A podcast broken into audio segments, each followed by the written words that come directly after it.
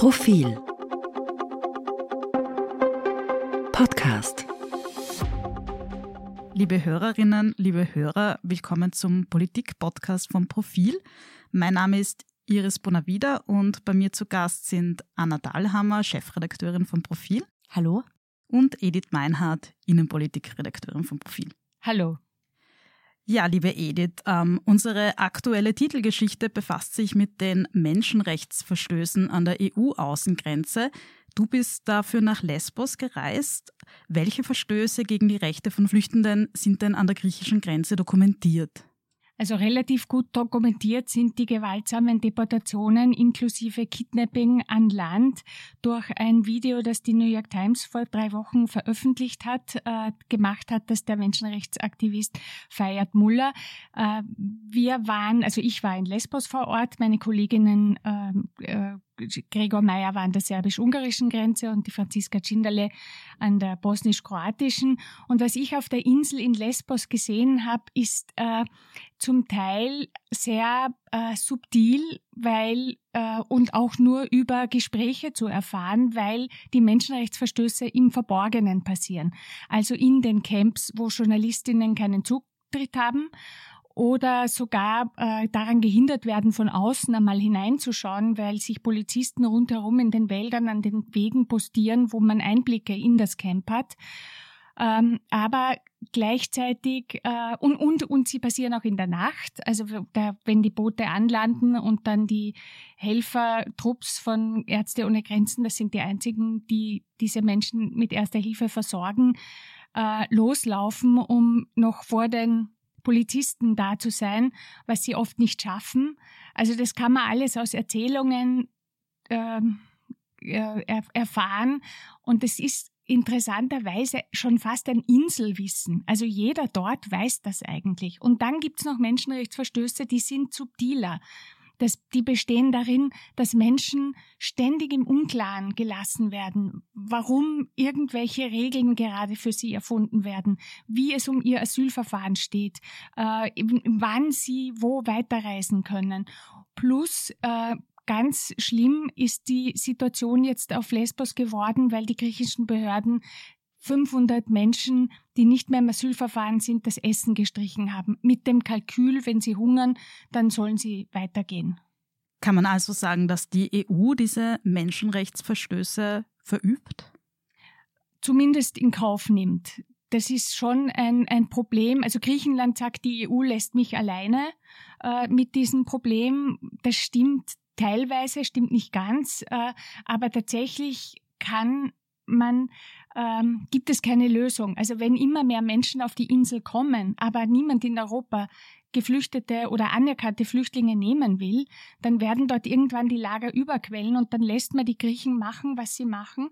Oder auch die Bulgaren an der bulgarischen Außengrenze, nämlich illegale Pushbacks, gewaltsame Deportationen und das sind zum Teil wirklich schwere Straftaten. Also das sind Strafdelikte, für die man eigentlich jahrelang ins Gefängnis gehen würde. Im EU-Innenministerrat wurde nicht besonders detailliert beschlossen, dass Asylverfahren an der EU-Außengrenze vollzogen werden sollen. Anna, du hast auch mit Innenminister Kahner darüber gesprochen. Ist das realistisch?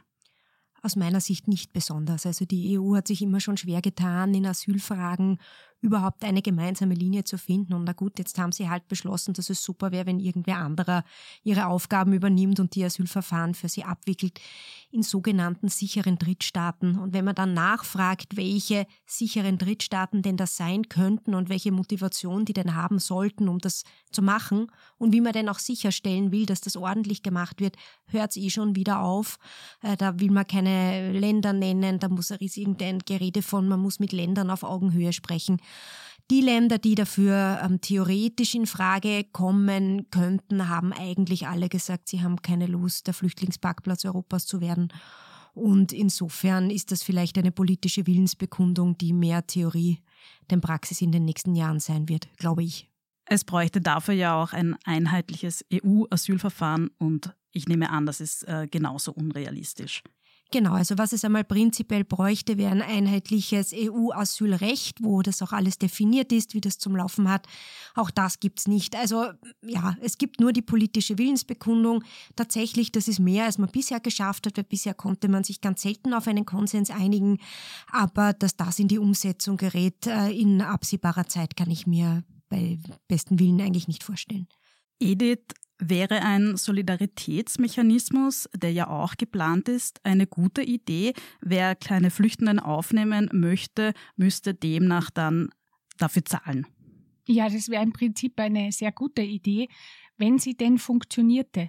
Das ist das Problem, weil wenn Länder, zum Beispiel in Osteuropa wie Ungarn, Flüchtlinge nicht nehmen wollen, und zwar keinen einzigen, dann wird sie das auch nicht sehr beeindrucken, wenn sie 20.000 € pro nicht genommenen Flüchtling zahlen müssen.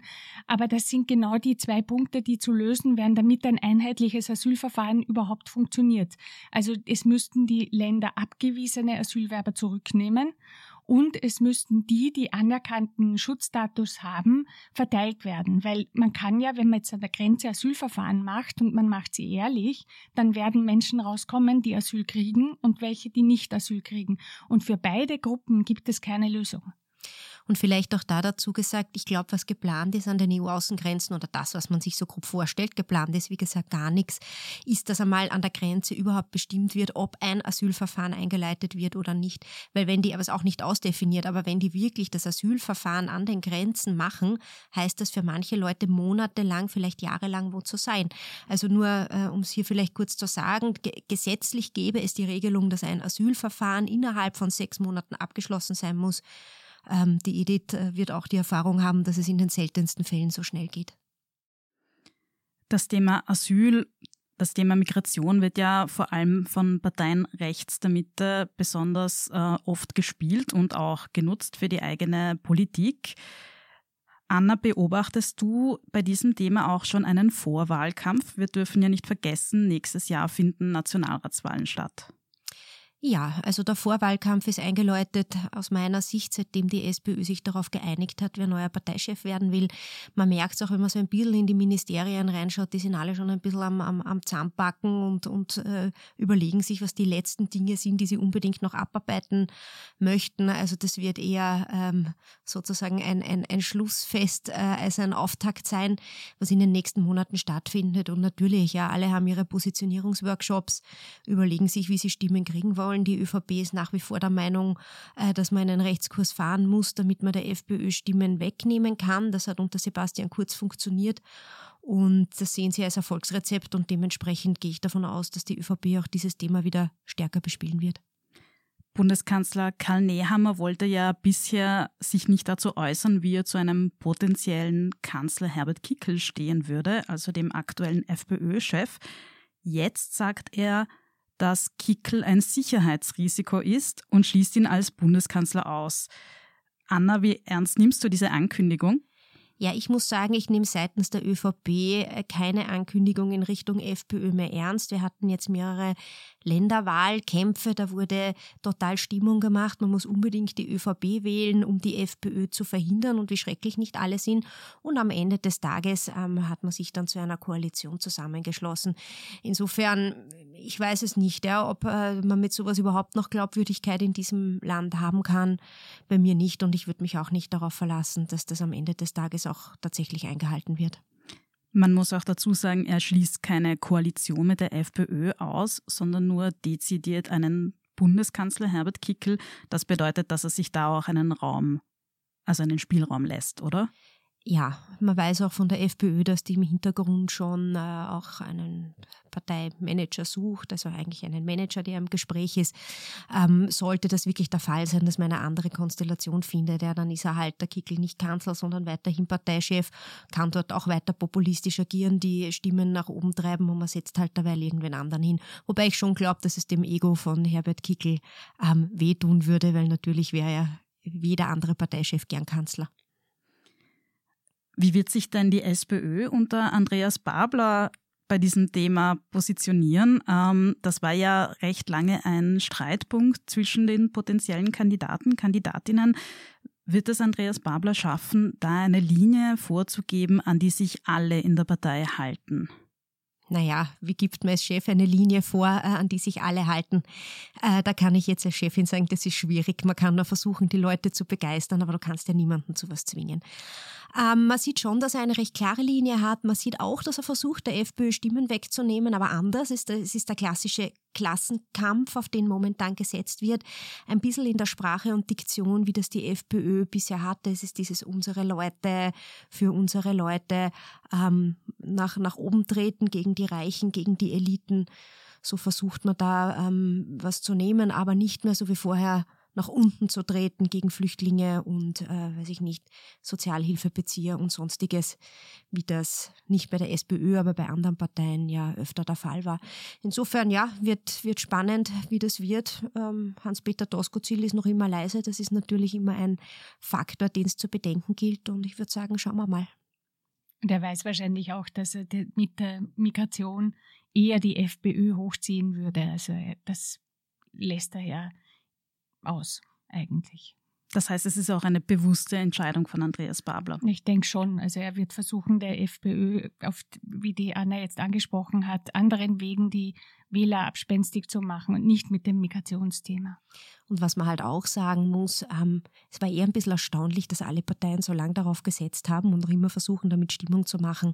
Weil wenn man sich anschaut, welche Themen den Menschen wichtig sind, dann ist von Platz 1 bis 20 gefühlt Teuerung und dahinter kommt irgendwann einmal Asyl. Das ist auch einfach nicht mehr so wichtig, wie es einmal war. Es ist auch in Zeiten von einem Arbeitsmarkt, der Arbeitskräfte braucht und wo wir eigentlich eine Zuwanderung brauchen, dass Leute immer mehr merken, finde ich, emotionalisiert das mit diesem Freund-Feind-Schema nicht mehr so gut, wie das einmal war. Dann sind wir gespannt, wie die Debatte weitergeht. Liebe Anna, liebe Edith, vielen Dank für das Gespräch. Ihnen, liebe Zuhörerinnen und Zuhörer, auch Dankeschön, dass Sie dabei waren. Nächste Woche sind wir dann wieder für Sie da mit dem Politik-Podcast. Schönen Sommer inzwischen. Auf Wiedersehen.